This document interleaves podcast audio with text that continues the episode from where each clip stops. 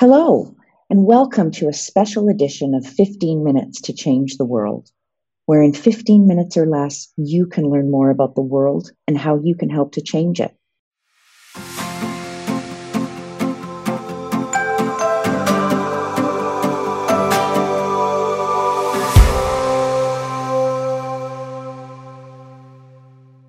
I'm Barbara Grantham, the President and CEO at CARE Canada and I'm excited to be bringing you a series of special edition episodes where I'm speaking with Canadian international assistance policymakers.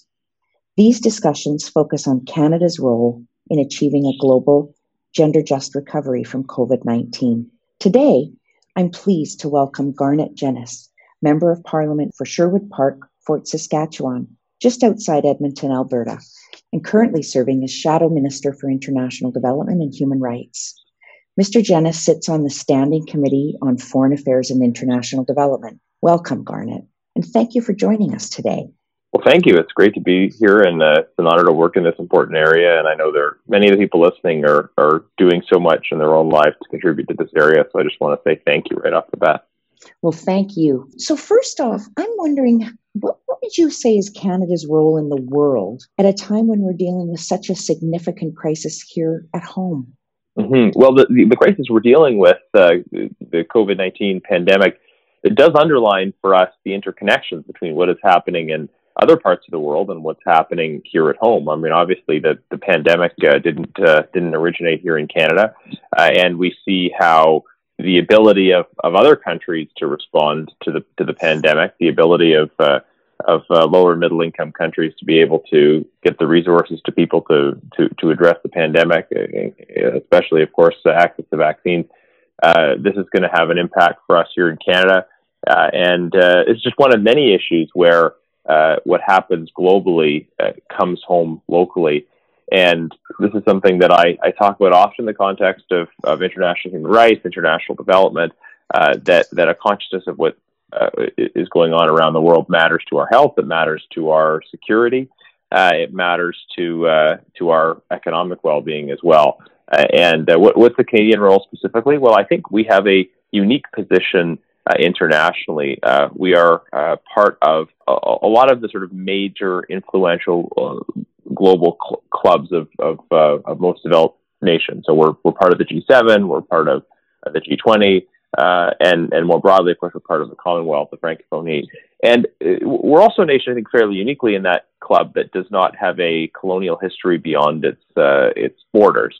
Uh, so our, our, our engagement in uh, in Asia and Africa is, is is different and can be seen differently uh, because we, we don't have a history of, uh, of setting up colonies in, in those parts of the world. Uh, a lot of people have, I think, for too long seen Canada as, you know, we're a small country, right? I don't I don't I don't believe that actually. I think I think uh, if you think it, it, takes stock of our our relative uh, economic size, our our positioning, and our relationships in the world, uh, Canada can do more than just have a seat at the table. We can be a leader uh, driving an agenda on on key priority issues, and we should be doing that. Your passion for this work, for international development, and for international human rights, not only is it really well known, Garnett, but it just it just comes through. Why are you so personally committed to international development? Where does your passion come from? Well, I mean, I guess a lot of people are, a lot of Canadians are are kind of instinctively interested in these issues uh, because they uh, have have heard stories and they have have seen uh, the realities of, of both the challenges people face, but also the uh, the impact of uh, of constructive engagement around the world. I also have some some family connections to serious human rights abuses, and and that has sort of catalyzed some of my interest in international engagement. Uh, my grandmother was a Holocaust survivor. Uh, both of my my wife's uh, parents uh, were uh, born in Pakistan from the Christian community there.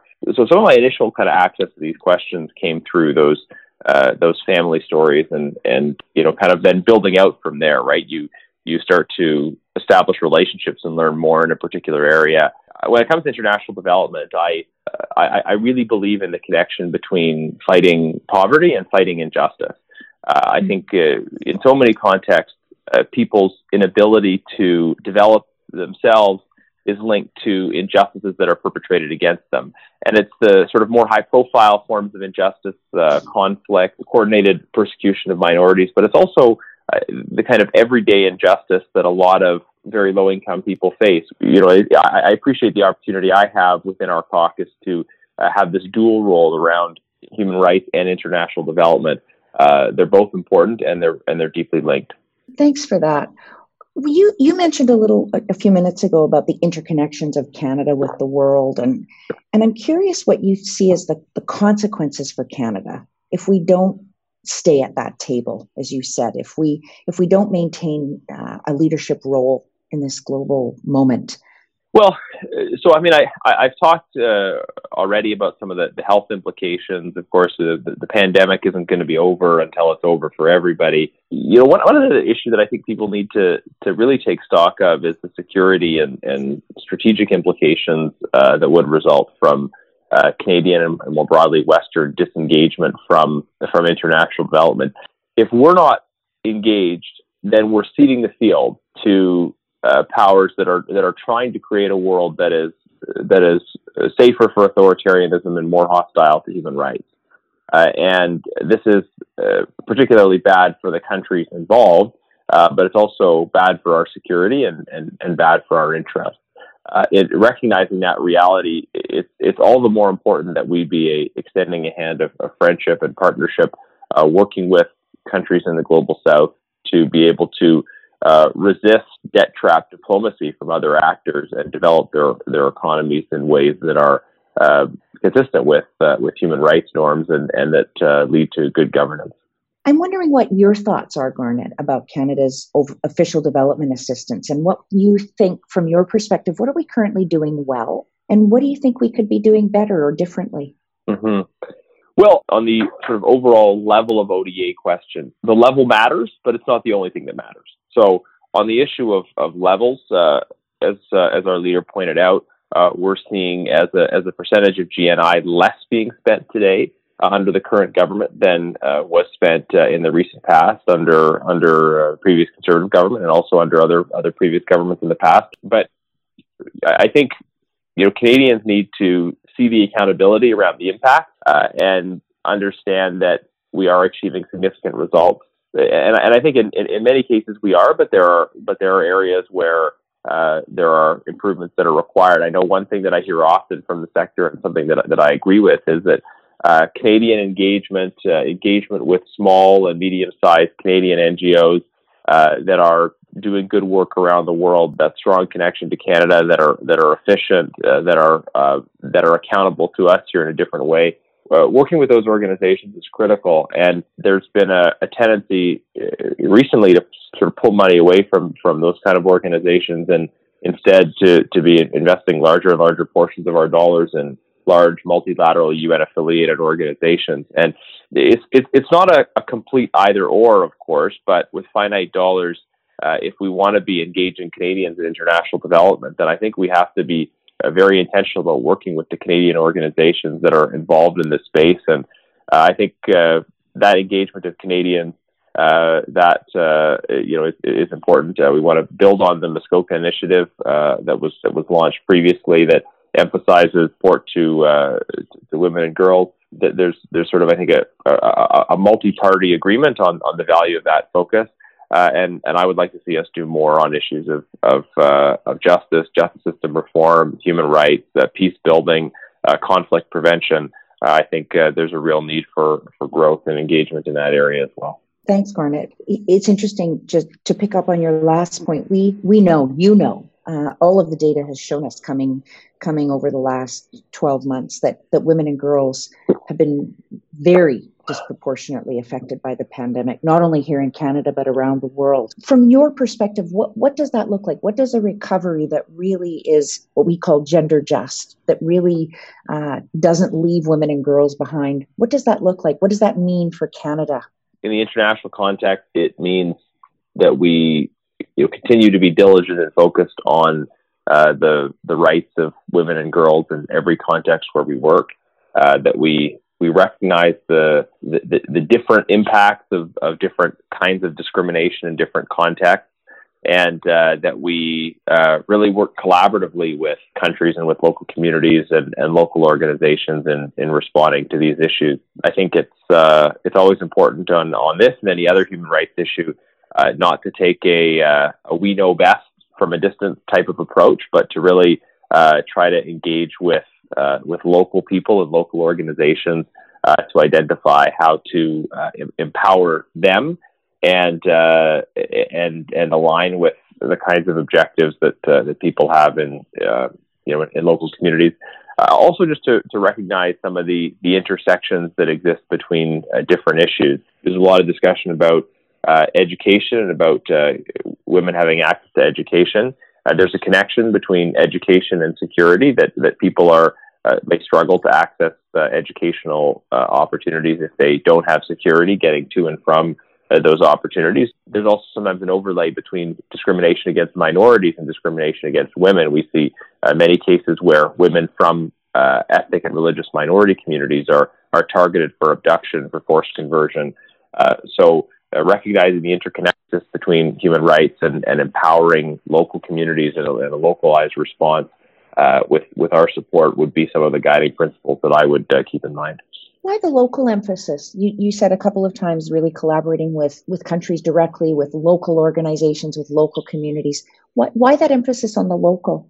I don't mean the sector so much, but I think politicians who are talking about this, uh, you know, they they want to be seen as the heroes and um, you know, we have the whole problem with the direction and control uh, system, which is kind of a CRA administrative uh, aspect of of, uh, of, of development that I think desperately requires reform. Uh, but, but some of our structures are oriented around this mentality of development as being something that, that we do uh, for other countries or, or to other countries, uh, other individuals uh, I, think I think we need to kind of decolonize the, the discourse in that sense. We need to recognize that uh, that the heroes of the development story are the communities themselves, the individuals who are who are struggling to overcome barriers and, and build up their own uh, their own position, uh, and that we can play a role in helping and supporting in uh, in in working to remove barriers and uh, and celebrating the the struggles and the success that that those individuals are are achieving. Uh, and and also, I, I um, I'm a big believer in the principle of subsidiarity that uh, communities, that, that people that are sort of closest to a problem uh, are are most able to understand it and identify a, a, uh, a, targeted solution. What are the tangible actions that each of us as individuals could do on a daily basis to to bring about a better world for everybody? Yeah, no, th- thank you for that important question. Um, Canada leading in the world is not just about what governments do. So uh, asking government to be engaged in the space is uh, is not the, the fullness of what, what what people's engagement should should be. I mean, I think uh, government has a has a critical role both in, as a as a supporter of international development, but also uh, using its diplomatic resources to to connect uh, the the financial support it's providing with with uh, advocacy for human rights improvements and and for the advancement of justice. Uh, we know that that so many Canadians are contributing financially and are involved in other ways in, in international development work. And uh, I want to salute that obviously and encourage people uh, during these challenging times to to be able to uh, invest from their own resources in uh, making the world a, a better place. Uh, and and I know different people have, have very different circumstances during this this time, and I think we should all work to do what we can to help uh, help those who are struggling. Uh, Canadian leadership manifests itself through individual support as well as through uh, the actions of government. Uh, and one of the things government needs to do to to empower that is uh, is work to reduce red tape for uh, organizations working in this area. Um, work to to better facilitate the the contributions of individual donors. and I mentioned reforming direction and control. Uh, I think uh, you know another thing is is uh, trying to work with uh, people who, who give remittances to to explore ways of maximizing the development impact of remittances. Uh, there are many many areas I think we can identify for greater collaboration between Canadian organizations, Canadian donors, and governments to, to maximize the impact of what we're all doing together. Thanks, Garnett. Thank you very much for joining us today. Well, thank you for this opportunity, and, and most importantly, thank you for all the the good work that you and your supporters are doing. Thank you. And thank you to our listeners. Thanks to each and every one of you for tuning in. You can look forward to more special edition episodes of 15 Minutes to Change the World with Canadian policymakers. And you can find all the episodes of 15 Minutes to Change the World on Spotify, iTunes, and at care.ca backslash podcast. Thank you for listening.